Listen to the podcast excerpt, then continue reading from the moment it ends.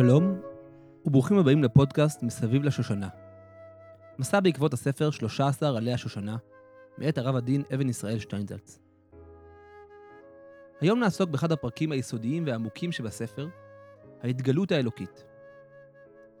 בפרק הקודם עסק הרב שטיינזלץ במערך הכללי של העולמות. למדנו שהעולם שלנו הוא קצה קצהו של מערכת מסועפת של עולמות, ותיארנו בעצם את מה שאפשר לקרוא לו השלד של היקום. הגוף או הכלי שהוא העולם שלנו. בפרק הזה נעסוק במובן מסוים בנשמת העולם, באור האלוקי החודר פנימה אל תוך העולמות ומחיה אותם. במובן אחר, הפרק הזה בעצם מתחכה אחרי הדבר המשמעותי ביותר בחיים הדתיים. איפה נמצא הקדוש ברוך הוא? האם אפשר ליצור איתו קשר? ומהי מערכת היחסים בין האלוקות לעולמות? השאלות הגדולות הללו נידונות בפרק הזה שנקרא ההתגלות האלוקית. הלב של הפרק הזה הוא ביאור עמוק ותמציתי של עשר הספירות. הספירות או המידות הן האופן שבו האלוקות מתגלה בעולמות. אבל בשביל להבין את הדברים במובן הנכון, צריך לעשות כמה הקדמות. וזה מה שהרב הדין עושה בפרק הזה.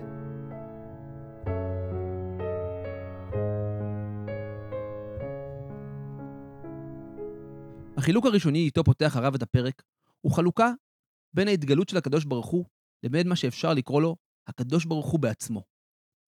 השמות והכינויים שבהם אנחנו קוראים לקדוש ברוך הוא הם בהגדרה רק גילויים, פנים שונות של הקדוש ברוך הוא כפי שהוא מתגלה אל העולמות או אל אנשים מסוימים. מעבר לכל ההגדרות, מעבר לכל השמות ולכל הכינויים, מעבר לכל ההשגות וההרגשות, נמצאת המהות האלוקית העצמית, זו שאין לה שם או הגדרה. בתורת הקבלה מכנים את המהות הזו אין סוף ברוך הוא.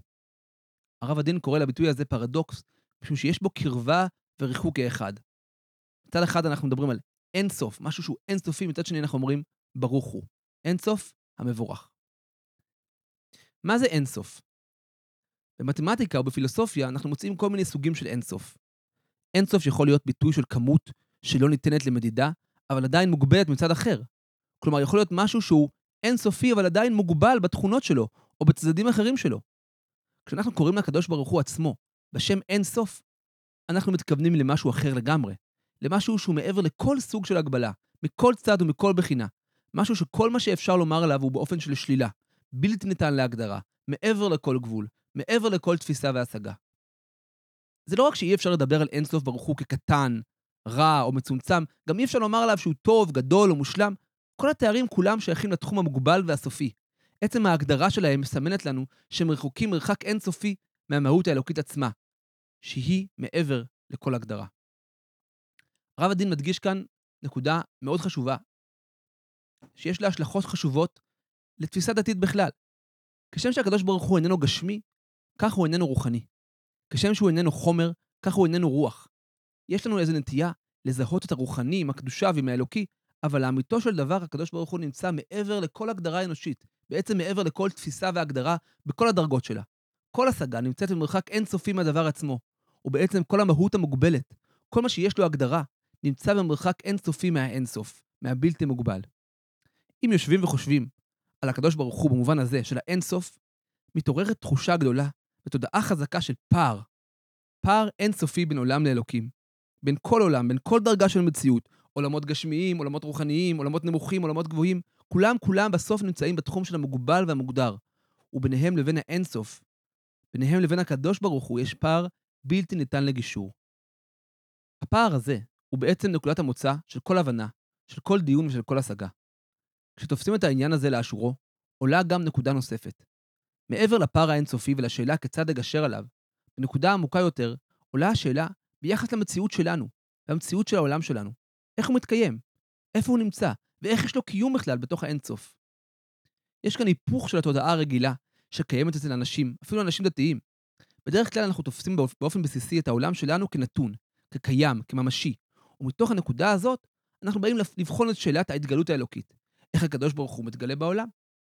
אבל אחרי ההקדמות שהרב הדין עשה לנו כאן בפרק, אנחנו מבינים שהשאלה היא הפוכה. איך יש עולם בכלל? איך יכולה להיות כלל התגלות אלוקית? מושג המפתח ביחס לנקודות הללו הוא מושג הצמצום. כל קיומו של העולם המוגבל הוא רק בכוחו של האינסוף שאין לו גבול. רק האלוקי, בגלל שאין גבול ליכולתו, רק הוא יכול לגשר מעל התהום הזאת, מעל הפער הזה, מעל התהום שאין עליה גשר ואין בה כל דרך של התקשרות מלמטה למעלה. בין האינסוף האלוקי ובין העולמות המוגדרים, המתוחמים והמוגבלים, אין ולא יכול להיות כל יחס. הבריאה כולה היא, אם כן, התגלות. הערה של משהו מן האור האלוקי האינסופי אל העבר האחר, אל תחומו של המוגדר. הפלא של הבריאה הוא לא ביצירה של משהו חדש, אלא ביצירה של משהו תחום וסופי. מהו הצמצום? הצמצום הוא כאשר האלוקי, שהוא אינסופי, מסתיר את עצמו על ידי העין האלוקי, שהוא גם אינסופי. יש כאן הסתר אינסופי של האינסוף. רק כך יכול להיות מציאות של מהות מוגבלת וסופית. במובן הזה, כשאנחנו מדברים על ההתגלות האלוקית בעולם, אנחנו בהגדרה לא מדברים על הקדוש ברוך הוא בעצמו, על אין סוף ברוך הוא. רק אחרי הצמצום האינסופי, רק אחרי שנוצר תחום שבו הקדוש ברוך הוא מסתיר את הווייתו האינסופית, מתחילה ההתגלות, מתחילה הבריאה. זוהי אם כן התשתית הבסיסית להבנת מערך ההתגלות האלוקית, וכעת נשוב לספירות.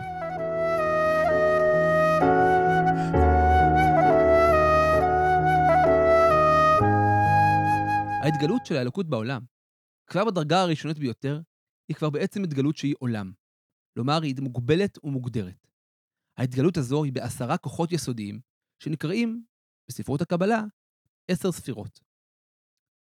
הספירות מצד אחד אינם האלוקי במהותו העצמית הבלתי מוגבלת, אבל מצד שני אפשר להגיד שהספירות הן אלוקות, במובן הזה שהם הכוחות והאופנים שבהם מתגלה האינסוף כלפי המוגבל, כלפי העולם שלנו. העולם שלנו הוא בעצם כל הדרגות של המושג עולם, לא מתייחס במישרין לאינסוף ברוך הוא, אלא להתגלות האלוקית כפי שהיא מתבטאת בעשר ספירות.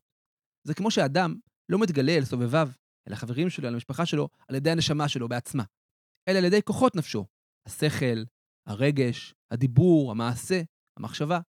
כך הקדוש ברוך הוא מתייחס אלינו דרך הספירות. בנקודה זו, אקרא לכם את ההגדרה התמציתית של הרב הדין לספירות ולאופן שבו יש לתפוס אותן. עשר הספירות הן אופנים של התגלות המתייחסים אל האור האלוקי, שהוא פשוט ובלתי מוגדר, כאין שמתייחס הגוף אל הנפש, ככלי, כמכשיר של התבטאות, כאופן של יצירה, בתוך תחום אחר של הוויה. ומשום הדימוי הזה, מתוארות עשר הספירות בדרך כלל בדמות של קומת אדם, אשר כל אחד מאיבריה הוא התבטאות של כוח מסוים אחד, ואשר, כמו בתבנית אורגנית, יש לכל אחד תפקיד מיוחד, המשלים את האחרים ואת הכלל כולו. הדימוי הזה אינו רק דימוי הבא לסבר את האוזן, שכן האדם, אשר נברא בצלם אלוקים, מהווה תבנית שלמה להתגלות האלוקית שבעולם. התגלותו של הקדוש ברוך הוא בעולם, בעשר הספירות, הינה אכן מקבילה לדמות אדם בכללה ובפרטיה. אף שמותיהם של עשר הספירות מתייחסים בדרך כלל אל דמות האדם, דמות הגוף ודמות הנפש. אמנם, בשל הרב צדדיות שבהן, ובשל ריבוי המשמעויות שיש לכל אחת מהספירות, לא תמיד ניתן לראות את הקשר ואת המשותף ביניהם בתור תבנית אחת. יתר על כן, מאחר שבסופו של דבר הן מבטאות את אותה מהות אינסופית, שאין לנו כל תפיסה בה, ובאופן של התאחדות גמורה בה, הרי ישנו תמיד בכל אזכור של שמות הספירות צד של מסתורין, שאינו מבטא לחלוטין את מהותן.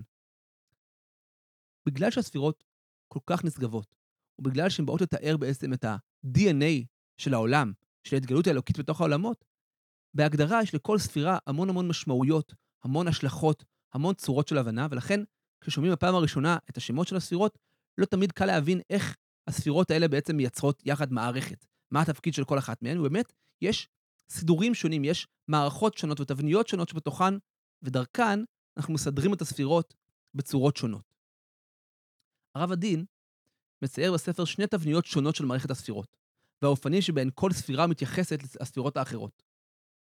תבנית אחת מקבילה לגוף האדם, והשנייה היא בעצם מודל של הנפש האנושית. במסגרת של הפרק הזה לא נוכל להיכנס להגדרות המרתקות של כל אחת מהספירות, כפי שהיא מופיעה בספר, אבל ננסה להתבונן בתמונה הכללית של מערכת הספירות, וכיצד היא פועלת בעולמות. מהי בעצם מערכת הספירות? מערכת הספירות היא המערכת שדרכה יורד השפע לעולם. המערכת הכוללת של הספירות היא מערכת עצומה, שמבחינות מסוימות דומה למערכת מכנית. המכניקה שלה כוללת לא רק את חוקי הטבע החומרי, אלא גם את החוק שמעבר לטבע, את הטוב והרע, המצווה והתפילה, הרגש והכוונה. זו מערכת קבועה, שיש בה חוקיות מסוימת של פעולה או תגובה. היחידים שיכולים לחולל שינויים במערכת הזאת הם אנחנו, בני האדם. אנחנו יכולים לשבש את התוכניות, ואנחנו יכולים גם לתקן ולהעלות אותה. כל פעולה שלנו פועלת באופן כזה או אחר על מערכת הספירות, וממילא על עולמות גבוהים ועליונים, ובסופו של דבר גם על העולם שלנו. הרב הדין מסביר זאת באופן הבא. כמו כל פעולה בעולמות, גם מעשי האדם, מחשבותיו ופעולות נפשו, פועלים על מערכת הספירות ונפעלים על ידה. ואולם באופן מיוחד פועלים אותם המעשים, המחשבות והכוונות הנתונים לבחירתו של האדם, ובעיקר לבחירה בין טוב לרע. לאמור, אותם דברים שיש להם הגדרה וכיוון על פי רצון הבורא, אשר קבע את החוקים, כפי שהם מתגלים לנו במצוותיה של התורה, במצוות עשה ולא תעשה. כלומר, מערכת הספירות מושפעת בעיקר מהמעשים שלנו שקשורים לרצון השם. כל עולם ההגות ומערכת הדינים הנוגעים למצוות, לתורה, לתפילה ולתשובה, הם דרכי הוראה כיצד מעשים, דיבורים, מחשבות והלכי נפש מסוימים פועלים על הספירות וגורמים לצירופים של רצון, של ברכה, של שפיעה, המביאים לתיקונו של העולם. בכל מצווה קיים תוכן פנימי, שאותו אנו מבטאים במה שאומרים לפני קיום כמה מצוות, ועל ידי זה יושפע שפע רב בכל העולמות, להאיר על נשמותינו וכו'. הווה אומר, לכל מצווה יש מהות ייחודית וסגולית, שעל ידה היא פועלת בתוך מערכת העולמות, וגורמת לתיקון הקשרים וההתייחסות בין העולם ובין האלוקי. במובן הזה, ותכף נסייג את האמירה הזאת, כל הפעולה שלנו, בני האדם, כל הפעולה שלנו כיהודים ששומרים על התורה ומקיימים את המצוות, היא בעצם פעולה שפועלת בתוך המערכת העצומה של הספירות. אנחנו עושים מצוות, אנחנו אומרים ברכות, אנחנו מתפללים תפילות, והכל פועל על ספירות מסוימות, על צירופים מסוימים, ומביאים לעולם שפע של קדושה, שפע של ברכה, שפע של רצון, ואיחוד מהודק יותר בין הקדוש ברוך הוא לבין העולם. זוהי בעצם תכלית המעשים הדתיים, תכלית החיים הדתיים. משום כך, ממשיך הרב הדין, אפשר לראות את עולמנו שלנו, על אף היותו הקטן והמגושם מכל העולמות, כצומת העצבים של כל העולמות. מצד אחד הוא העולם האחרון, הקצה המרוחק והאטום ביותר של מערך העולמות. רחוק בשל היותו סוף ההשתלשלות המורכבת של העולמות, ואטום בשל היותו נטול אור ומכוסה במעטה של חומר גשמי.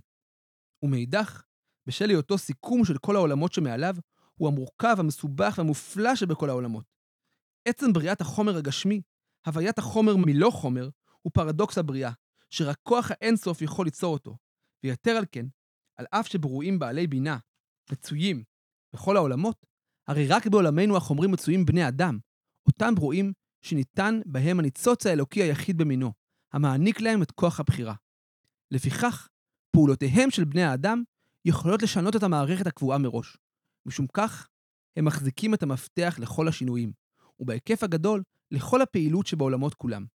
במובן הזה, העולם שלנו הוא כעין חדר פיקוד של מערכת עצומת ממדים, הנארגת כולה באופנים שונים על ידי עשר הספירות בכל עולם ועולם, על דרגותיהן וצירופיהן השונים, הרבים עד אינסוף.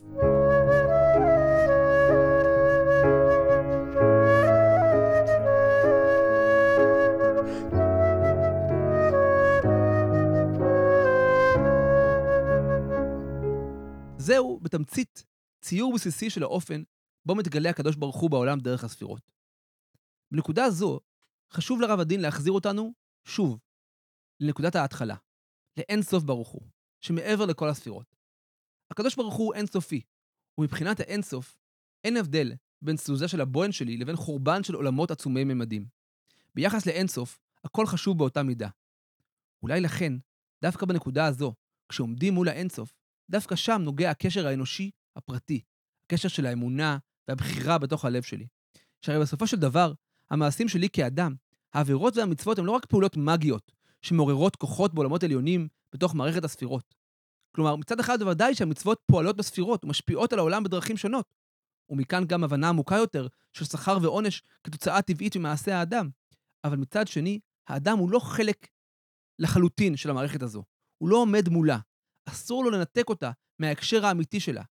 כאשר האדם בוחר בקדושה, במעשה, בדיבור ובמחשבה, הוא בעצם מתקשר לפנימיות של מערכת הספירות, למה שמחיה אותה בעצמה, לאור האלוקי של אור אינסוף ברוך הוא.